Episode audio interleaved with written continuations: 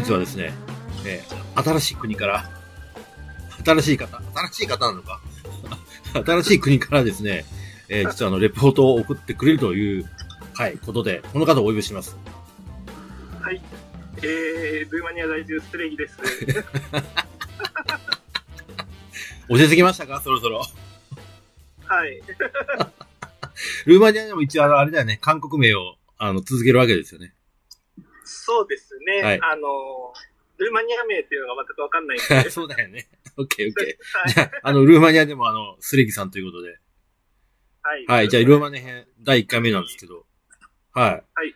どうですか？だいぶ慣れました？もう数ヶ月経ちましたけど。そうですね。ちょ、ちょうど3ヶ月ぐらいなんですけど、はい。実は日本人が、まあ、ビザなしで来れたら入れるのが、まあ、90日っていうので、はいはいはいはい。それと同じぐらいですね。なるほどなるほどマックス入れるぐらいの期間、今、ルーマニアで過ごしたかなるほどですね。ただ、はいほら、この3ヶ月っていうと、はい東ヨーロッパえらえらいことになってるじゃないですか。そうですね。ねあの、そうですね。え。うん。ウクライナですよね。だって、ルーマニアとはいウクライナってあの国境を接してるわけで、はい。で、どうですか？もう我々はもう報道で見る以外何も知るよしかないんですけど、実際本当に目の当たりにしてみて、あの、ウクライナの紛争、まあロシアの、ロシアとウクライナの紛争ってどういう、はいその捉え方をされてるんですかね？えっと、ルーマニア自体が、やっぱ、ロシアとあんまり、まあ、仲良くない、うん。はい。もともと。で、まあ、に、あの、私2月9日にはいルーマニアに来たんですけど、うん。まあ、当時はちょっとざわざわ、ちょっとざわざわしてて、まだはい始まってうないん。んですけど、やっぱもう2月、確か24日ぐらいに、はい。あの戦争、まあ、侵攻が始まって、はい。そこからもう、ウクライナの人たちがガンガンうん、うん、ルーマうん。ニアに入ってきてですね、うん、うん。で、まあ、ルーマニアとしてもすごい、ウクライナの人をあの手厚く、うんうんボランティアの人あの食料とか、はい宿とか、積極的に、あの準備してて、あ、ルーマニア人ってすごい優しいな、は。い。こんな優しい人たちだったうん、うん、うんと思ったのが結構最初の印象うん。ですね。なるほどですね。はい。あの、その、どどうなんですか？その、い親切って、まあ、ウクライナの人たちに対する親切心っていうのは、反面どうなんですか？ロシアが嫌いだからっていうのもあるんですか？どう、どうなんでしょえっと、そうですね。まあ、ロシアと多分そこまでめちゃくちゃ仲悪いわけではないと思うんですよ。ただ、まあ、NATO にも加盟してますし、うはい。まあ、どっちかというとやっぱり、ロシあのロシアの味方はしない。あの、やっぱロシア嫌いな人も多いと思います、なるほどですね。うん、うん、うん、はいうん。なんか昔、その、社会主義だった時ですね、はいあの、まあ結構第二言語うん、の、うん。あの、学習ってロシア語かフランス語とかってあ選ぶだったらしいんですよ。あ。はい。ルーマニア人の方で聞くと。はいでもやっぱロシア語はもう、なくなって、ああ、本当に。へはえ。その選択肢からもなくなったっていうなるほどですね。まあ、ね、我々、まあ我々日本人は島国なんでなかなかその辺のことって感覚的にわからないんですけど、ヨーロッパは大陸なんで、はいね、もう、もうその昔からもういろんな国同士がね、戦っていろんなことがあったわけで、はい。ね、いろんな感情があるんでしょうね、それは。そうですうね。ん。で、どうなんですその、ウクライナの方たちが、まあ、ルーマニアに、まあ、避難して入ってきてると思うんですけど、はい少しなんかコミュニケーション取る機会とかあるんですか？コミュニケーション取る機会があっあまあ結構あるんですけど、実は、あの、もう街中で、はい。今だいぶ少なくなったんですけど、ええ。2月、3月、まあ、4月の初めぐらいまでは、はい。その、そこら中でウクライナ人見かけるああ本当に？ぐらい、はい、どこ行ってもウクライナ人いるみたいえな感えじです。そうですね。あの、ちょっと調べてみたんですけど、はい。大体ルーマニアに入ってきたウクライナ人が90万人ぐらいまあまあな数です、ね。今、はい。で、で、あの、結局、ルーマニアを通過して別の国に行ったりするので、はい。今残ってるのが、だいたい9万人弱。ぐらいらしいですね。はい。もうだいぶ減ったかなっては思いますね。ほうほうほうほうほう。はい。皆さん、実は、はいはい。どうぞ。あの、そうですね、ウクライナの人とも、まあ、あの、ちょっと妻がカザフスタン人ということもあって、はいはいまあ、ロシア語ができるっていうことおでね、ー。あの、いろいろと、あの、まあ、関わる機会というかですね、あありまして、ウクライナの人と？はい。直接？ウクライナの人と、おー。はい。で、まあ、直接、まあ、話を聞くこともあるんですけど、やっぱ、はい結構、私が初めて会った印象は、ちょっと暗かったですね、やっぱり。ああ、まあ、そりゃそうでしょう。そりゃそうですよ。はいうん。疲れてて、うん。で、やっぱり、その、なんて、なんていうんですかね、あの、やっぱ父親とは、はあの、子供がいる家庭だと、はいまた、父親と、まあ、子供が引き離されちゃって、そうですよね。はい。で、やっぱり、その、戦争を始めた、その、まあ、ウクライナの大統領うん。に対しても、まあ、ちょっと、批判的なことを言う人も、はいはいはもう民間の人にまで武器を配って戦わせうんるっていうのは、うんうんうん。ちょっとっていう人も中にはいましたし、まあ、それは自然な感情ですよね、それはね。うん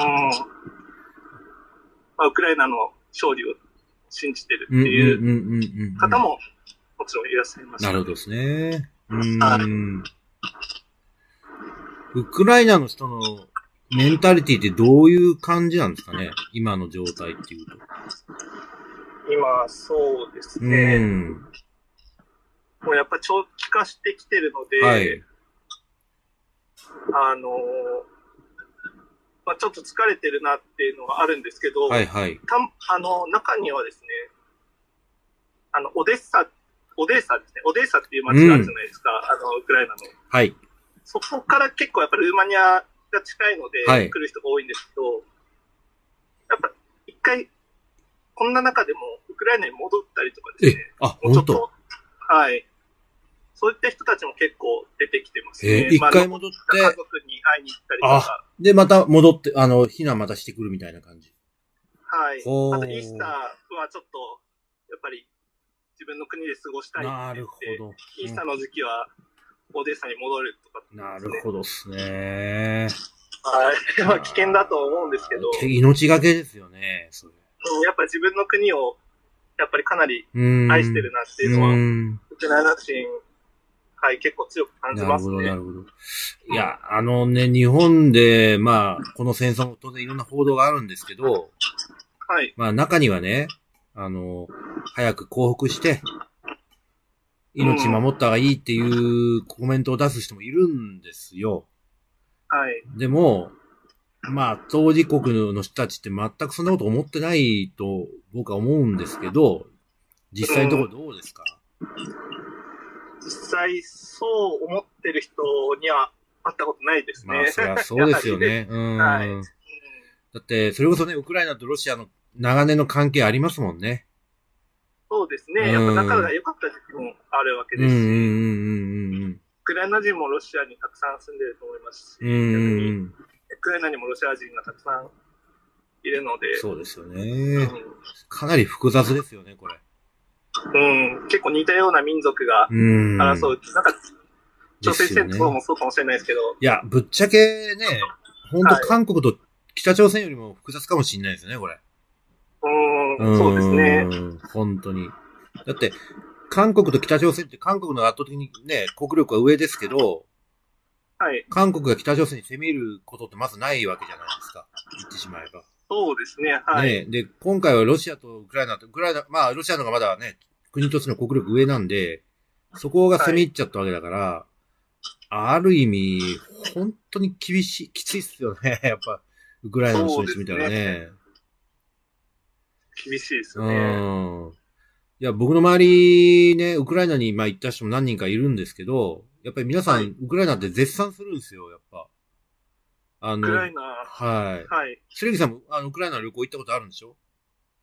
ちょうど、ああの、Facebook 見てたらですね、うんうん。去年の、あ、去年じゃない、7年前の今日に本当に？っていうのがえ出えて、あすごい綺麗な街並みで、僕、あルーマニアと比べたときに、やっぱり、はいあウクライナって綺麗だなって、なんか、あ、本当に。僕はキーフキーウしか行ってないですけど、はいはいはいはいはいはい。綺麗だなっていうふうに、はい、あ、綺麗な。街だなってやっぱ歴史。歴史と伝統があるっていう感じですか？そうですね。あの、まあ、世界遺産とかもキーウ市内に。いくつかありましたし、まあ、綺麗な教会だったりとか、もう街並みも綺麗ですうし、ん。物価も安かったですね。あー本当に食べ物も美味しかったですね。ああ、本当。なんか、はい、いいとこばっかりです。ああ、本当。いや、みんなそう言うんですよね。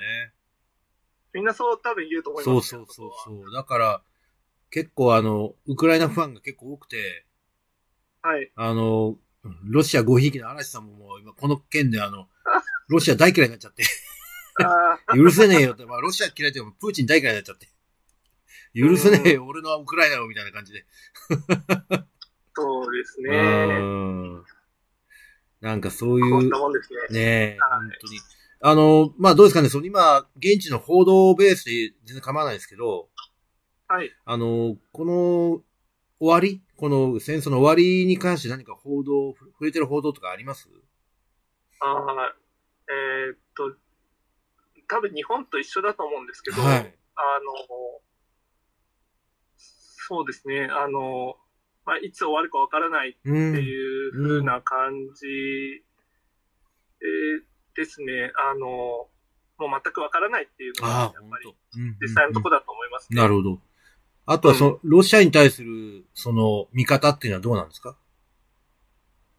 ロシアに対しての見方はもう完全に、あの、ロシアからうんもし、その、例えば、天然ガスとかが供給されなくなったときは、我々どうするかとかですね。いやーもうそら、そらそうですよね。はい。もう、もうロシアとはもう、あの、切り離して生きていけるような、ほんと。まあ、方法も模索ししてるような感じもありますね。いや、はいここ数年ね、だってヨーロッパの国、西西側のヨーロッパの国でほとんどがロシアに資源の依存してたわけじゃないですか。そうですね。うん。あの、ものすごい、そのパイプライン引いてね。あの、そうなんですよ。それが、それがあるから、はい。ねそれがあるから、あの、脱原発だの、脱火力発電だのって、あの、環境環境ってね、言ってたわけであって、はい。で、それがね。ね、もう手当てできなくなるともうたちまち困っちゃいますよね。そうそうですね、本当うに。ん資源の面ではやっぱり、ロシアっていうのは、ロシアに依存してる国っていうのは結構ある。多いですよね。多いですよヨーロッパ多いですよね。うん。はいなるほどね。なんか、すごく、あの、シビアな状況っていうのがもう、すげえ、現地の話なんでね、すげえ伝わりますね。そうですね、やっぱりはい僕もウクライナ人が周りに増えてきうたん。時にやっぱり、ああ、隣、隣国なんだっていうのを、なんかやっぱりね。感じましたね。はたい。大陸のね、国境を接してる国っていうね、本当我々日本人にはちょっとなかなか想像できない状況だ、など状況だと思いますけどもね。確かにウクライナナンバーの車とかも結構見ますしね、やっぱり。普通に走ってるんですか？普通に走ってます。あはい。本当？そうなんだ。はい。へえ。はいいや、やっぱり陸続きなんですね。当たり前の話なんだけど。そう、そうなんですよ。ああ。いや、車でね、こう、ウクライナからこう避難し、あの、してるようなニュース映像たくさん見たんですけど、い、や、この人たちはい外国で行って自分たちの車どうすんだろうと思ってたんですけど、別に平気で走るんですね。普通に運転してますね。なんか、日本だと排ガス規制とか、そういうの多分気にしがちだと思うんですけど、はいはい。今、もう多分、今、結構すごいのがですね、はあの、パスポートなくても、本当？来れてるんですよ。本当に？ウクライナから。はい。ウクライナ人ってパスポートなくてもいいですし、本当、はいフリーパスなんだ。はい。あやっぱもう人道的な。観点からだと思うんですけど、そりゃそうですね。パスポートなくても OK ですし、切れてても、はい。そこにスタンプ押しますし、ああ、そはう。い。へえ。もう、ななんで多分、その排ガスの規制なんて多分、もう関係ないですよね。多分確認してる暇もないとた思うんで、確かに確かに。もまあ、しかしたら免免許なくてもいけるんですかね。いやもうまさに超法規的なね、はい、状。況ですよね。うわあなんか。はい。いやいやいやいや、ちょっとこれは現地にいなきゃなかなかわからないことですよね。うんと。はいわかりました。ありがとうございます。じゃあちょっと次ね、あの、聞きたいのは、はいまあ、韓国から、あの、まあ、ルーマニアに移って、まあ、多分、はい東アジアと東ヨーロッパの国ってまあ、本当に相当違和感があると思うんですけど、はい。どの辺が違うか、もっと言うと僕らルーマニアのこと全然知らないんですよ、はっきり言って。はい。ぼ僕が分かっルーマニアってもうコマネチと、あと、マンホールハウスと、あとドラキュラ、はこんだけなんで、ちょっと、はい。あの、僕にルーマニアのこと教えてくれませんよ、次。わかりました。はい私の、まあちょっとまだ浅い知識いえいえ、もう十分十分。はい。お願いいたします。はい。はい。はい。はいよろしくお願はいい。あします。りがとうございます。